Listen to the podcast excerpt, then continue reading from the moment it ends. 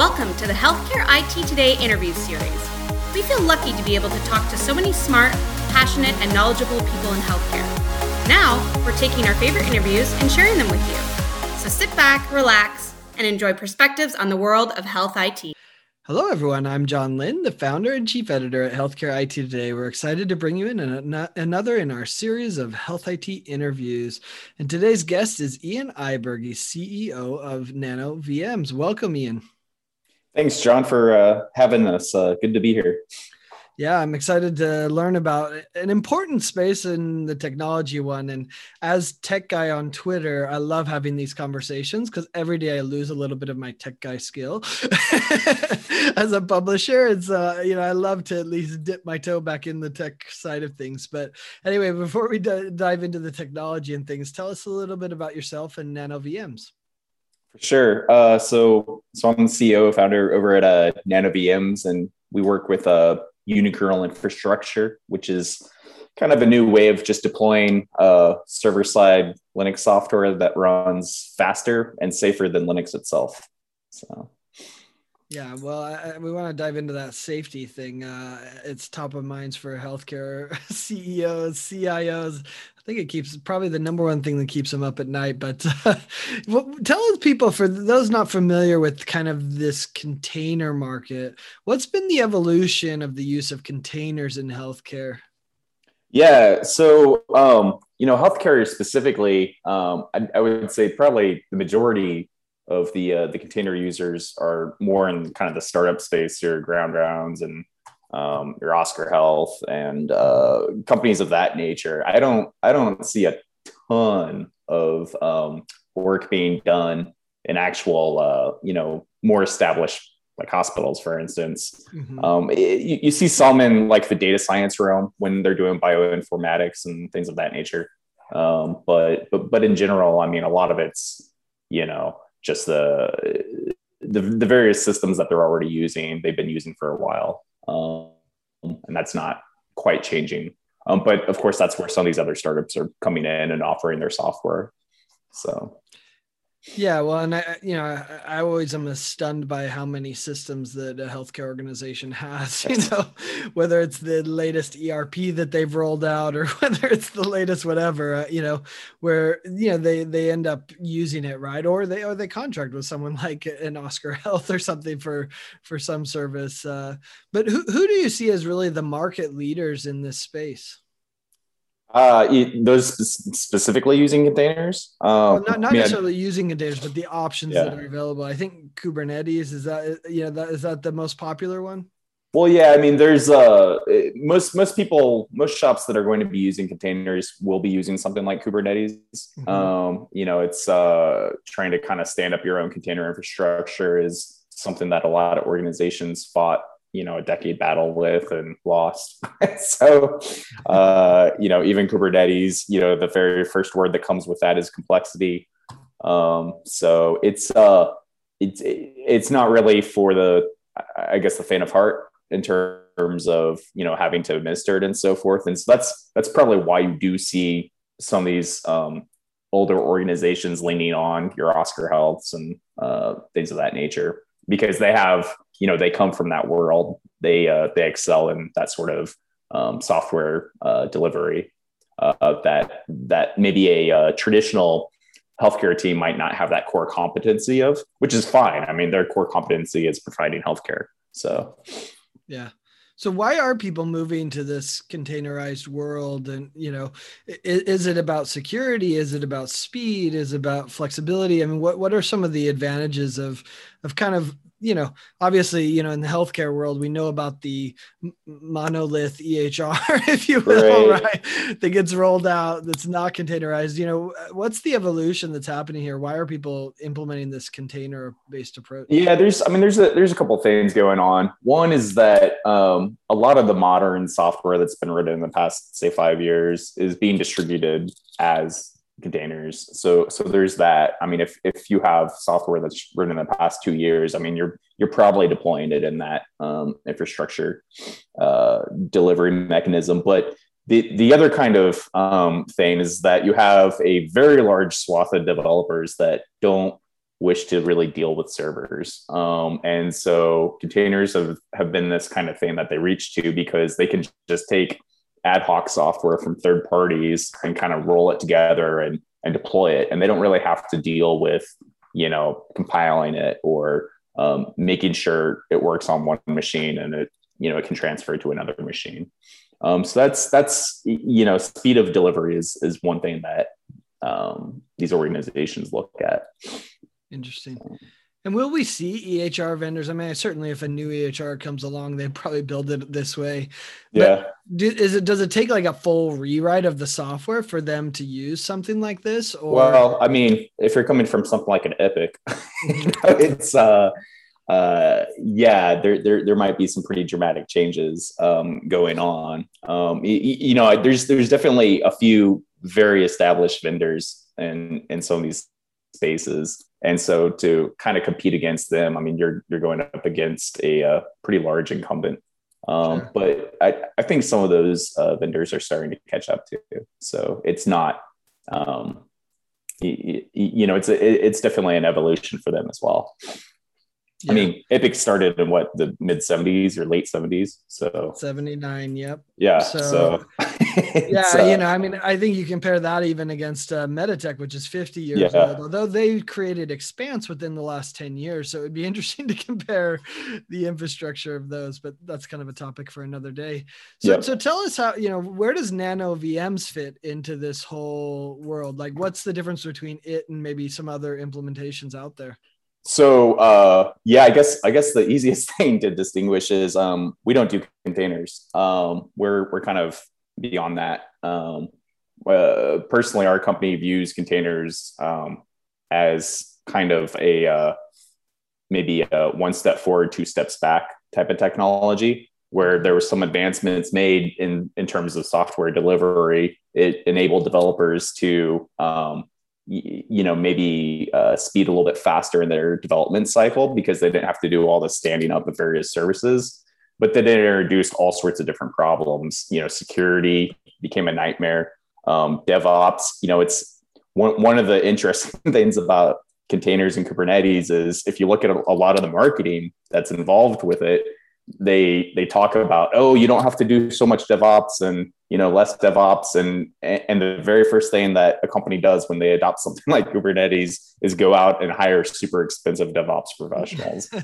Um, so yeah it's a little bit misleading in my opinion. Um, it's just different devops is that yeah it's well i mean the, the the whole deal started with the fact that there's a large percentage of, of developers out there that um, they can write these applications, but they can't really manage the applications in production. You know, there's monitoring that's involved, there's deploying that's involved, there's there's a whole set of skills that are involved in managing the software while it's running on a server.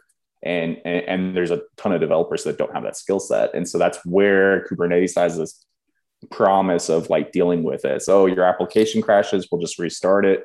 You know, this is why we have these replicas. Um, it, we can deal with the high load. We can deal with this. Um, so that's that's where those frameworks kind of come in. Um, but but they aren't, as I mentioned, they introduce a lot of um, drawbacks as well. Uh, in particular, breaking a lot of security boundaries that existed before. So, yeah. So let's let's talk about that because uh, you know we saw the news that the first Windows container malware you know happened. So what are the risks to you know do these containers pose for healthcare? Yeah, well, I mean, before even jumping onto that, that's not that article is actually not true, and it's funny because I think that came from Palo Alto, which is the exact same company that released an article a year ago talking about how Azure containers were completely um, you know, uh, broken by design. okay. so, so the exact same company uh, is kind of contradicting itself. Um, yeah, they, they had an article like a year ago saying that, you know, if you're using Azure containers, you should just basically stop because they're just broken by design and Microsoft has no inclination to fix them. Hmm. Um, it, you actually have to add on, attack on kind of service to, to deal with the inherent issue at play. And and I'll kind of get at the the real problem of containers. The real problem of containers is is that um, they they all share the same sort of kernel, the same sort of um, operating system kernel. Right. And that's great if it if it wasn't expanding beyond one server. But the whole idea of containers is that they're meant to expand beyond many servers. You know, you, if you have a cluster, you know, but by definition, you're going to have many different servers with these applications writing on them for reliability. Yeah, and that completely breaks like these core operating system security constructs that we have um, compared to say a normal Linux virtual machine. You spin it up in Amazon or wherever you know, if I break into that machine, I might have access to that machine, but I don't immediately have access to all the other machines in your infrastructure. That's not the same thing with a, a Kubernetes. You know, I break into one pod, your entire thing's it's completely host. so that's that's the really big large issue with with container infrastructure. And and that's, you know, why there's contrarians like us where we just, you know, we see it as a fad that will eventually just kind of die out because it's just not um, it's inherently broken so so where will it head? Because i you know i mean there's a reason why kubernetes is so popular and mentioned so much. I think it is the flexibility the scalability yeah. right? Uh, you know there's something about trying to solve the devops problem right? Right. So where do you see it headed if it if it's going to die off? Yeah, well, I mean, there's lots of different directions that it can go, um, but it's not the first time that stuff like this has kind of had a huge hype cycle and then kind of plateaued. Um, you, you, know, Kubernetes is really just an extension of a lot of the platform as a service offerings that you know had a big deal and then kind of pivoted and um, uh, died out. So, like Pivotal from Cloud Foundry, for instance, that was a really big deal and you know, there's definitely, especially on the Northeast coast, there's still like a lot of pivotal um, shops out there. Um, but uh, yeah, it's it's basically dead. OpenStack, uh, which is the clearest kind of um, correlation, even though it's kind of at the infrastructure layer, it's not dead. I mean, there's a lot of telecoms, for instance, that use OpenStack and a lot of many other organizations, but that same sort of height kind of went up and then dropped sharply and, and so now there's not so many organizations using that you, you know at the at, at the end of the day there's plenty of other stacks besides kubernetes too if you look at hashicorp for instance um, you know hashicorp is a multi-billion dollar company um, that is the clearest example of a non kubernetes container based infrastructure uh, and it's it's extremely popular amongst um, many organizations um, so there's there's it's not uh, I don't see it as a binary choice. It's not if or or. It's um you know there's there's many different options. And then you know there's as as we mentioned there's still a, plenty of software just sitting on Windows servers too.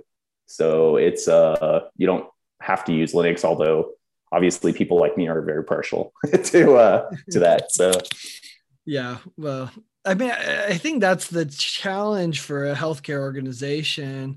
Many times they don't have a choice, right? You know, whatever software they choose is on right. Linux or is on Windows, you know, it's on one or the other. And so they have to implement it. And, you know, I'm just kind of going back to this security risk uh, element. You know, I look at it and say, well, a healthcare organization's security risk assessment should take this into account. Mm-hmm. So, you know, what can be really done to mitigate the risk of, of these types of implementations uh, being compromised or or should they move away from them or what's your suggestion as far as making sure that the organization's at the least risk possible yeah you, you know I, I really feel for the healthcare organization because as as as again I'll, I'll state like it's not necessarily their core competency to be writing the software and managing it. Um, they need to use it just for you know the various reasons but really it's you know responding to emergencies and dealing with the operations and all this other stuff.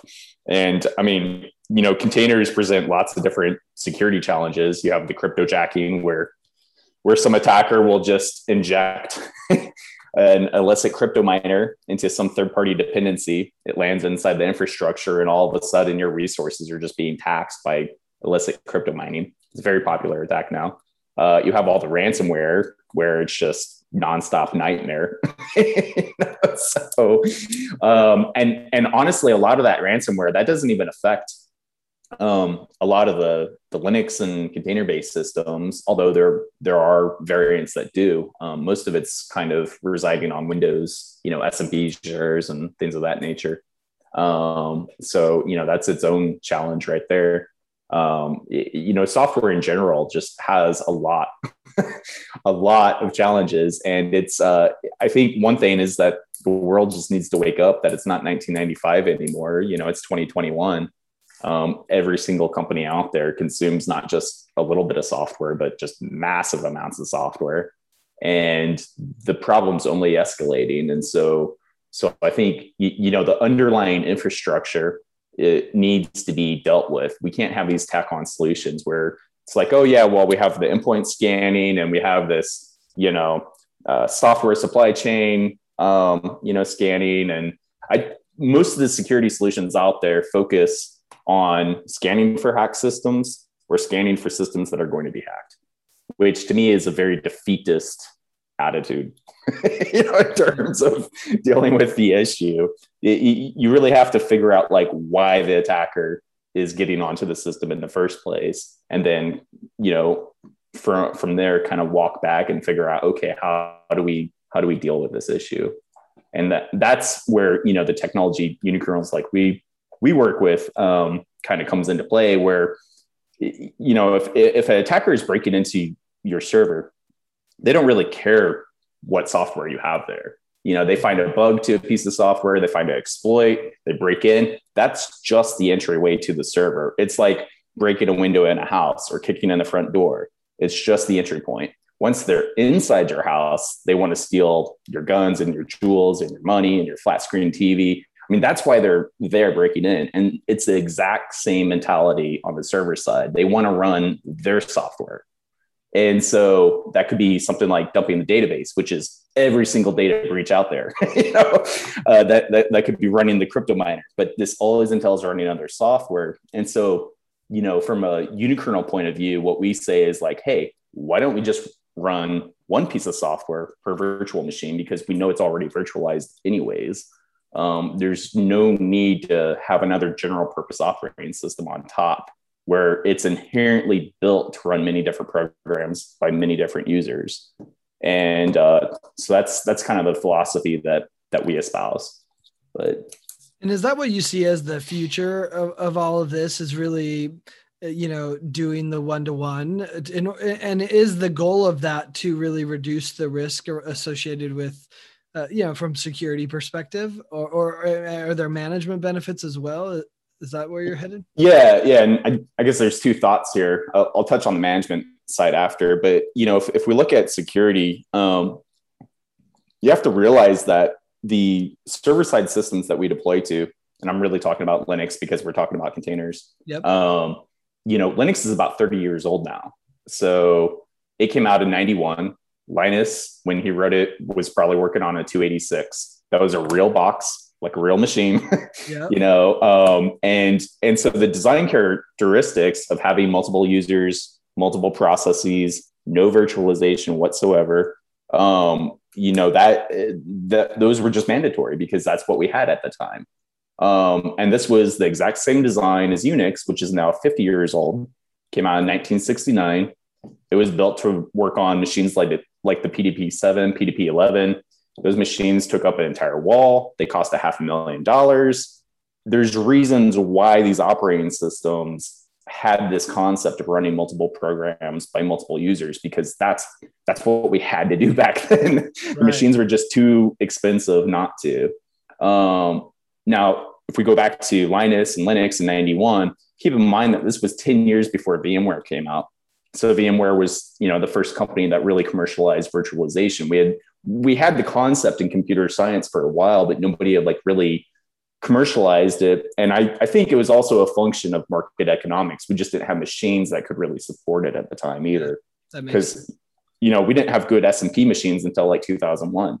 Um, and SMP is really kind of a requirement for virtualization. But now today I can go to Google Cloud and spin up a 384 thread instance on Google, it, like in seconds, um, which is a, a beast of a machine. so, uh, so yeah, it, there's there's a couple market functions that I think that allowed us to actually start to do this. And, and, and by the way, you know, keep in mind that even though VMware was out in 2000, it was still five years before that small company in Seattle called Amazon released EC2, which is what we call the public cloud. And the cloud is really just an API to virtualization. Um, yep. Really nothing more than that. So, you know, it was VMware and Amazon are really kind of the two companies that set the stage for allowing us to even think about doing this um, it, it wouldn't make sense without without those two things. Uh, and what are the management benefits then of you know, and where do you see it all kind of progressing? Yeah, because you're right. I, I think if you if I look back, you know, my first computer was a 286, so it's fun that you mentioned that. you know, it's like, you know, we're, we're almost spoiled with with so many riches today right yeah. as far as options that are available uh you know that it's almost overwhelming to know what's the right direction yeah so the management question is really interesting um and to give you some context i'm, I'm here in the bay area so um let's say you're an engineer that works over at uber or airbnb or name any of your favorite unicorn tech companies mm-hmm. um those companies are so large and they employ so many software engineers that they don't have like one database. They don't have one web server. They have thousands of web servers, thousands of databases. I mean, there's there's graphics you can go look online where um, they show you this cobweb constellation of little dots, and there's just like thousands of them. And they're like, yeah, these are all the different applications that we run in in our one company. Yeah. And what you have to realize is they call them applications, but they still reside on individual operating systems. And so, you know, a company like Lyft signed a $300 million deal with Amazon for, I think it was over a five year period. Um, so $300 million they've committed to spend. And uh, you, you just think about the mess of operating systems that they have to control. Because again, it's not just like one operating system, it's thousands and thousands and thousands of them and that's that's a real cost um, you know here in the bay area a good devops engineer sre whatever you want to call them some of them can't code at all. You know they just manage systems. They can make 200k a year. Um, and so uh, that's that starts you know eating up um, a lot of valuable time. And I think the management issue is going to get worse and worse and worse because we're we keep on adopting more and more software. Um, you know, Google is famous for they wrote a paper, then they wrote another paper, and finally this paper turned into a book. Right. And it was it basically said that um, the data center is a warehouse computer, which is a pretty apt metaphor of like where we're going, I think. Um, and you know the, the problem though is if if the data center is a warehouse sized computer then the cloud is the operating system yet we're still managing thousands of different operating system installs um, for our software. And so what, what the unikernel does if you're deploying to the cloud is that we deploy each application as its own VM, and there effectively is no kind of user land operating system. It's when you spin it up on AWS, the application starts and, and that's the only thing that's running. There's no linux inside. There's nothing to manage. It's it's either working or it's not. It's running or it's not. Um, and so a lot of that management and configuration and deploying issues and monitoring issues and a lot of that stuff just gets thrown out the window because it's just not present anymore. And i think i think that's the direction that we're going. And you know uh, things like kubernetes and containers have kind of been that one step forward with it but we we really needed to rethink it completely in order to kind of push it down the road because like like if you deploy to the cloud today google or amazon you know you're not just deploying your server your linux server on top of there. You're actually sitting on another linux server at least one maybe more.